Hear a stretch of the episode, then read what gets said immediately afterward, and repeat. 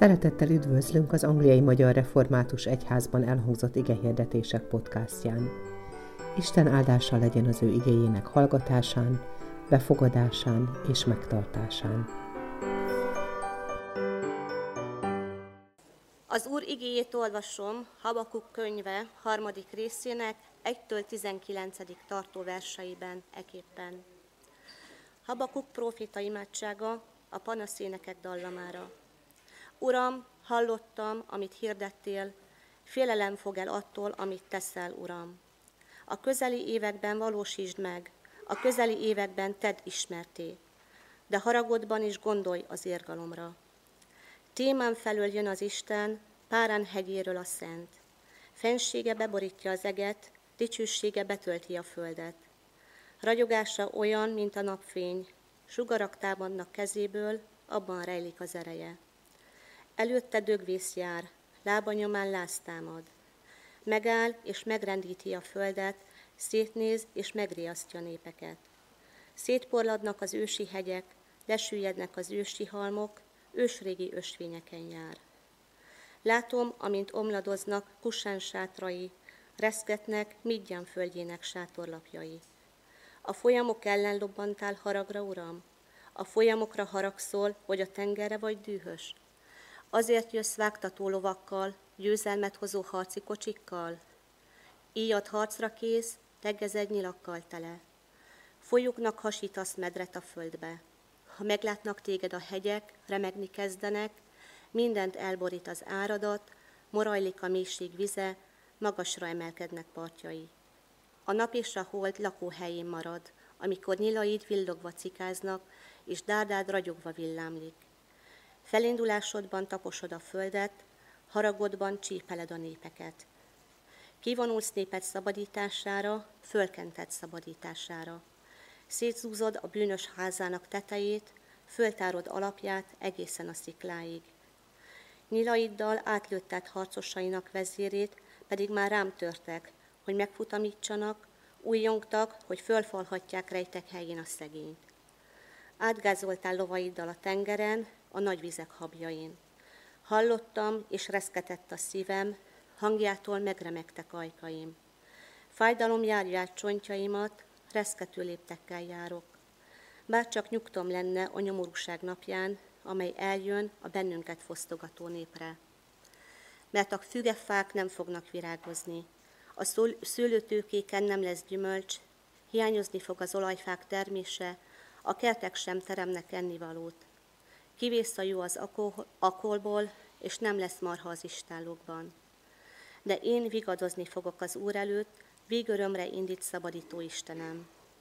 Az Úr, az én Uram ad nekem erőt, olyanná teszi lábamat, mint a szarvasokét, és magaslatokon enged járni engem. A karmesternek húros hangszerre. Eddig Isten igéje. Bizonyos átételen alapigéi írva találhatók a Habakuk prófita könyve harmadik részében, amint azt hallhattuk az igazolvasás rendjén.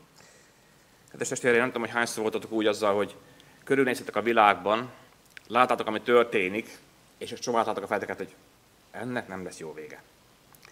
Aztán széjjel néztek, családon belül, és látjátok a gondokat, bajokat, próbákat, betegségeket, és ugyanazt csináltok, csóváltok a fejteket, ebből nem lesz jó.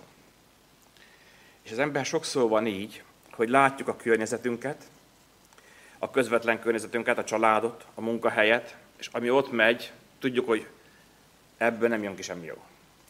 Aztán kiebb nézünk az országon, országunkban, ahol lakunk, vagy ahonnan jöttünk, vagy mind a kettőt, és azt látjuk, hogy ott sem mennek jól a dolgok.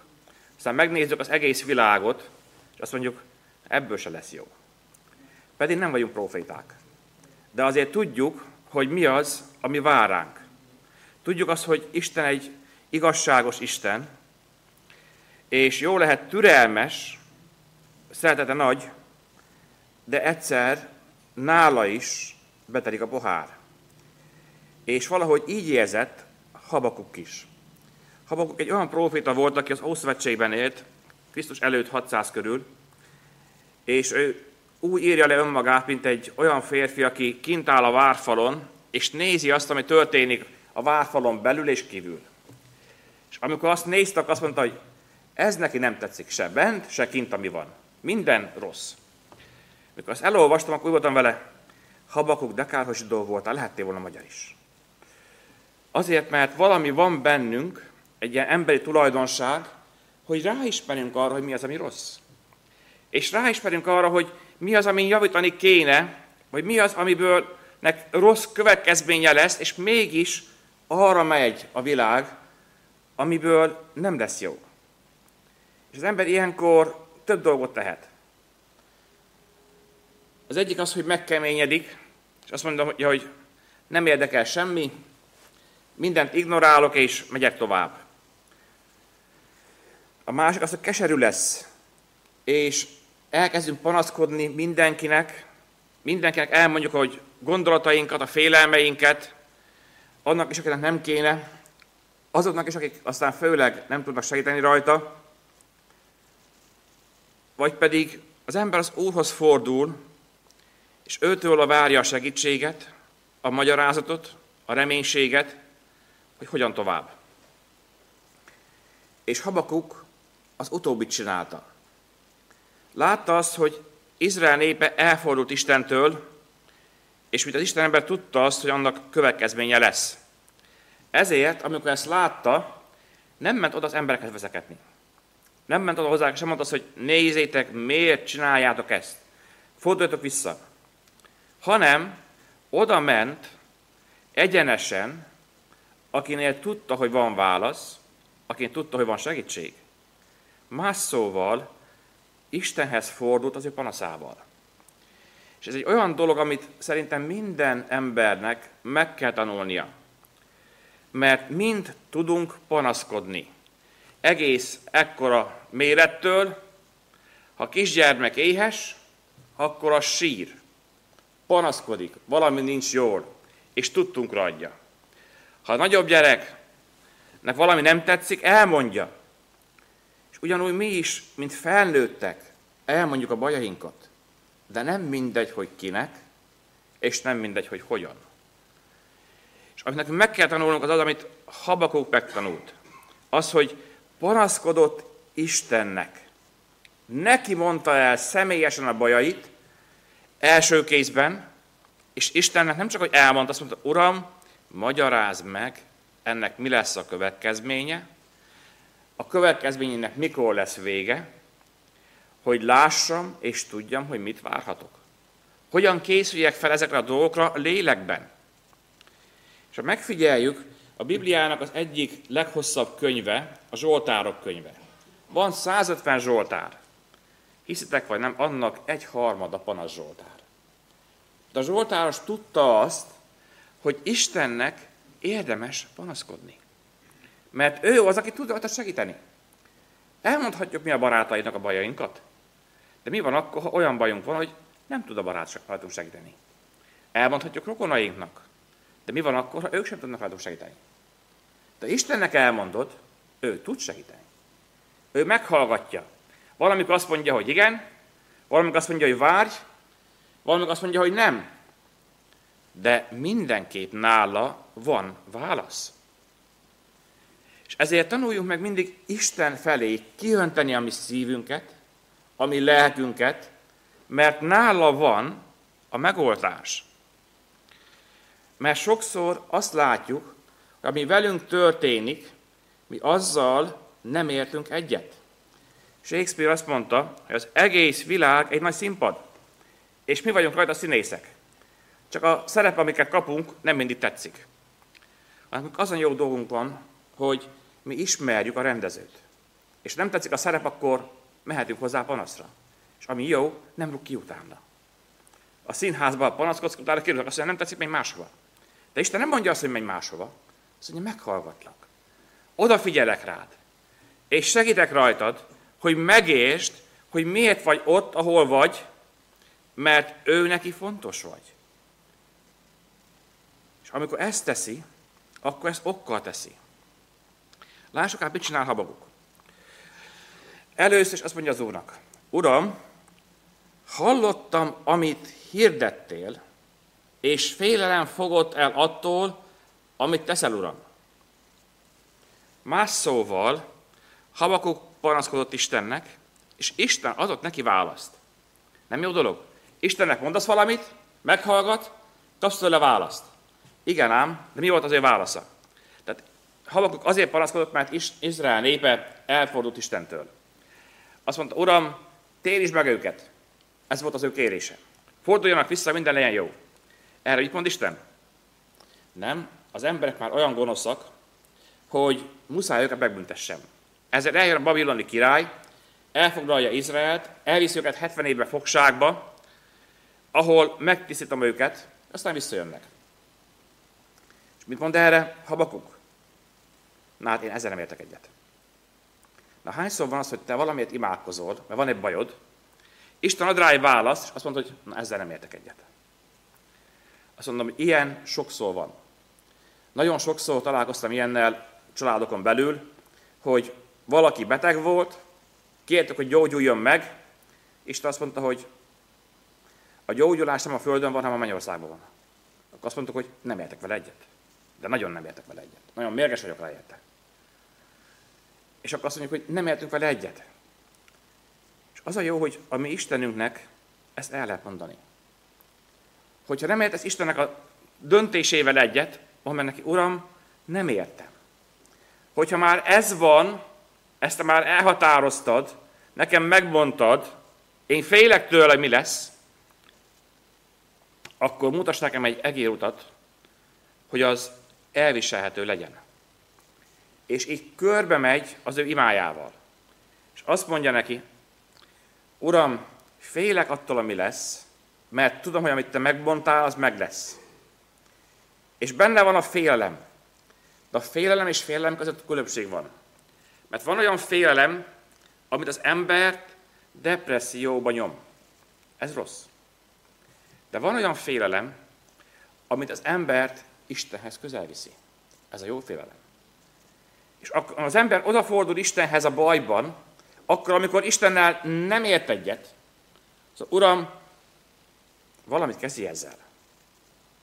És így ezzel a félelemmel oda megy az Úrhoz, és azt mondja neki, Uram, tudom, hogy megcsinálod a következő években, hamar meg lesz ez, de ezt kérem tőled. De haragodban is gondolj az írgalomra. Akkor, amikor haragszol rám, akkor, amikor te kiöntöd a haragot poharát, akkor is legyél írgalmas hozzám. És tudom ki az, aki itt volt a múlt héten, vagy megnézte utólag a prédikációt, vagy meghallgatta azt, akkor azt mondtam, hogy amikor Isten elvitte az ő népét Babilonba, akkor Jeremiás prófita szólt, hogy ha már itt a baj, akkor ne szálljatok vele szembe, hanem menjetek el harc nélkül. Tehát Isten adott egy egészet, hogy legyen békés megoldása neki.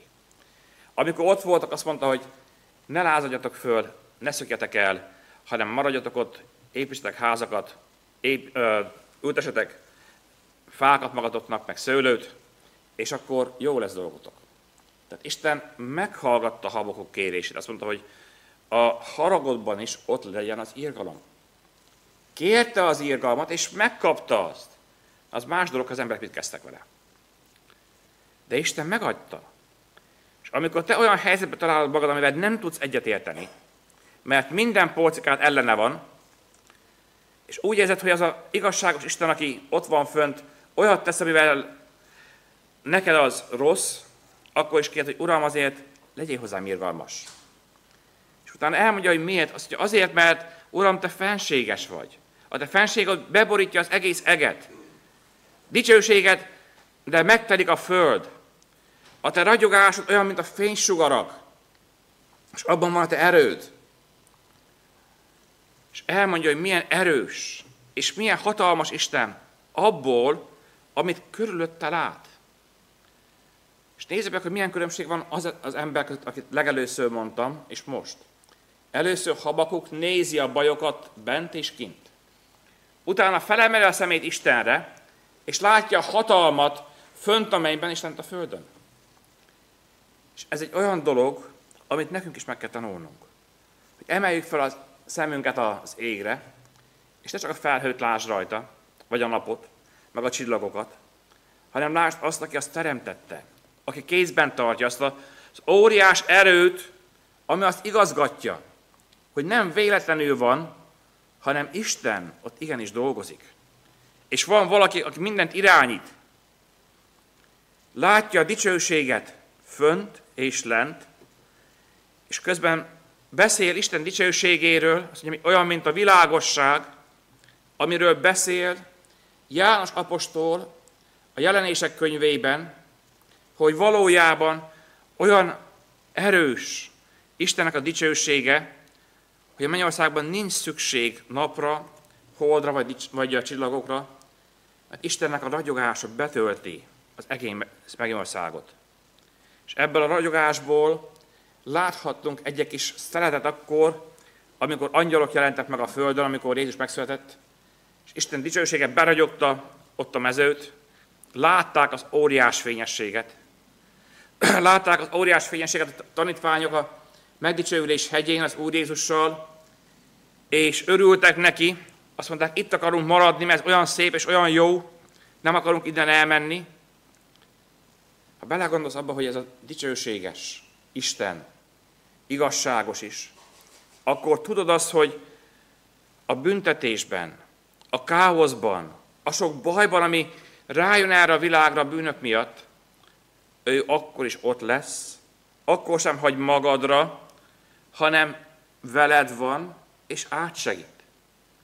Azért, mert azt mondja az ige, bizony, a ti gondolataitok nem az én gondolataim, és a ti utaitok nem az én utaim. Így szól az Úr. Mert amennyivel magasabb az ég a földnél, annyival magasabbak az én utaim a ti utaitoknál, és a ti gondolataitok, és az én gondolataim a ti gondolataitoknál. Isten egyszerűen másképp gondolkodik. Te látod, meg én is látom a múltat, meg látom a jelent. De a jövőt nem látjuk. De Isten igen. És ezért ő másképp gondolkodik, másképp csinál mindent, azért, mert ő mindenható. Ő látja a teljes képet, nem csak egy részletét annak. Ezért néz az ő hatalmára, azért, hogy túl tud nézni és túl tud tekinteni azon a problémán, ami épp előtted van. És azt mondja itt Habakuk az ő imájában, hogy kivonulsz népet szabadítására, fölkentett szabadítására. Azt mondja az Úr, kihozza az övéit, mint népet, kihozza, mint egyéni embert a bajban is, lehajol és vigyáz rá. Hadd mondjak erre bibliai példát. Amikor éjség volt egész Izraelben, és mindenki éhezett, Isten profétájának, Illésnek volt mit egyen. Kim volt a forrásnál, hollók hoztak neki ennivalót. Utána bement az özvegy házába, és csodáltal volt mit egyen. Miért? Mert Istennek az egy ember is számít, az ez özvegy is számít, hogy legyen mit egyen. Ha az úré vagy, a bajban is, ami szükséges, meg lesz. És ugyanúgy az egész néppel is foglalkozik. Bizony, meg kell tanulni az, a hívő embernek egy nagyon nagy alapvető bibliai igazságot, amit Habakuk ír le először az ő könyvében, a második részben, a negyedik versben, ami így szól, az igaz ember pedig hitből él. Az igaz ember hitből fog élni. És nem az számít, hogy mi van körülötted, mekkora a káosz, mekkorák a betegségek, milyen nagyok a bajok, vagy a kihívások, vagy a pénztelenség, vagy a gonoszság, mert az igaz ember hitből él. És ezt nagyon nehéz megcsinálni. Elmondani a szószékre, hogy igaz ember hitből él? Szuper jó. De ha kell egy új autót, és nincs rá pénzed, akkor tudsz hitből élni. Vagy ha haza kell repülni valamiért hirtelen, és nincs annyi pénz a számládon, ki tud fizetni, tudsz hitből élni, az Úr meg kirendeli? Szóval hitből élni nem egyszerű. Gyönyörű dologról beszélni. Elmondani más tapasztalatait. De amikor te benne vagy személyesen, ajjaj, nagyon kevés. Vagy amikor valaki beteg a családban, és imádkozol érte gyógyulásért, és egyedül az Úristen tudja meggyógyítani azt, Van elég hitet hozzá? Oda rakjál mindent az Úr kezébe, és mondja, hogy Istenem, én ezzel nem tudok mit kezdeni, de te intézd el nekem. Tudsz hitből élni? Nagyon nehéz hitből élni, de szükséges. A hitből élés a keresztény embernek egy nagy iskolája. És ez egy fontos lecke, megírt a Habakuk, megírt a Pál a római levélben, az első részben, 17-es versben, Galata levélben is, 3.17. Fontos és szükséges. Higgy benne, bíz benne, hogy a káoszban is ott van, és megsegít. És ezt mondja az Úr, bár csak nyugalmam lenne a nyugalmasság napjaiban is, amelyek majd eljönnek erre a népre.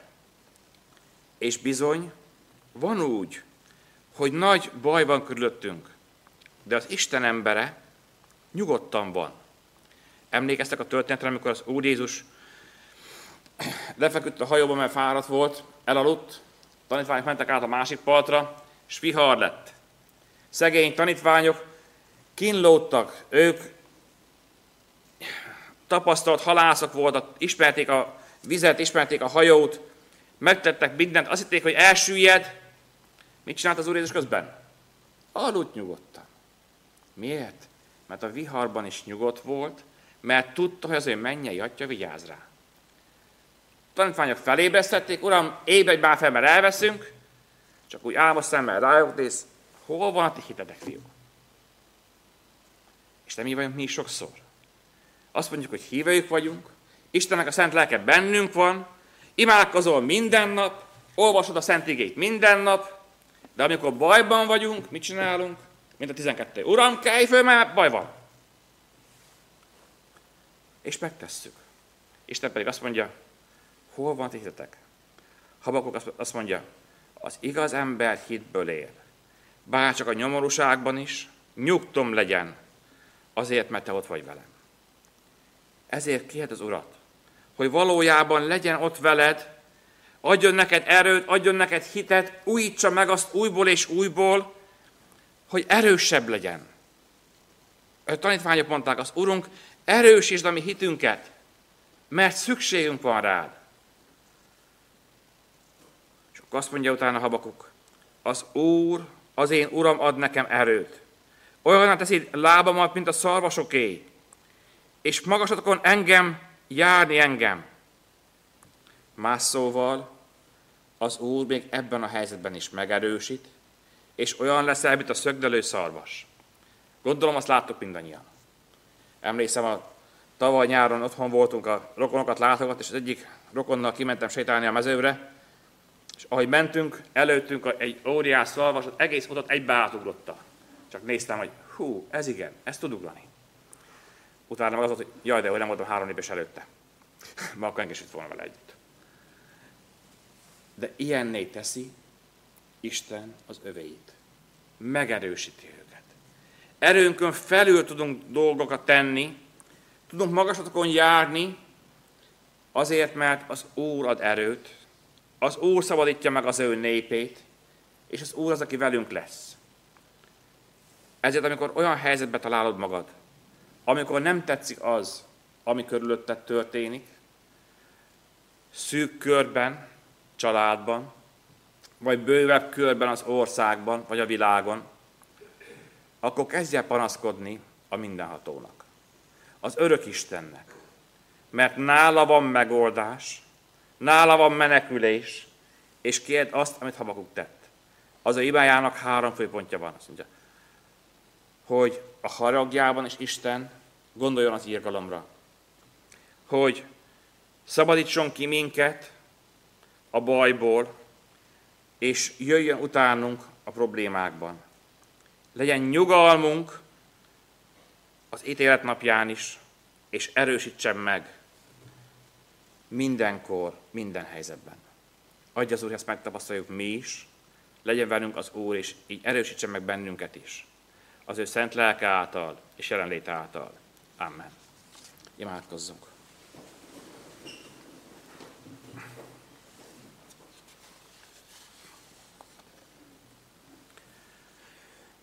Mennyi édesatyánk, Jézus Krisztus által meghajtjuk fejünket előtted, és elmondjuk neked, Urunk, hogy sokszor mi sem éltünk egyet azzal, amin nekünk, családtagjainknak át kell menni, és meg kell szenvedni.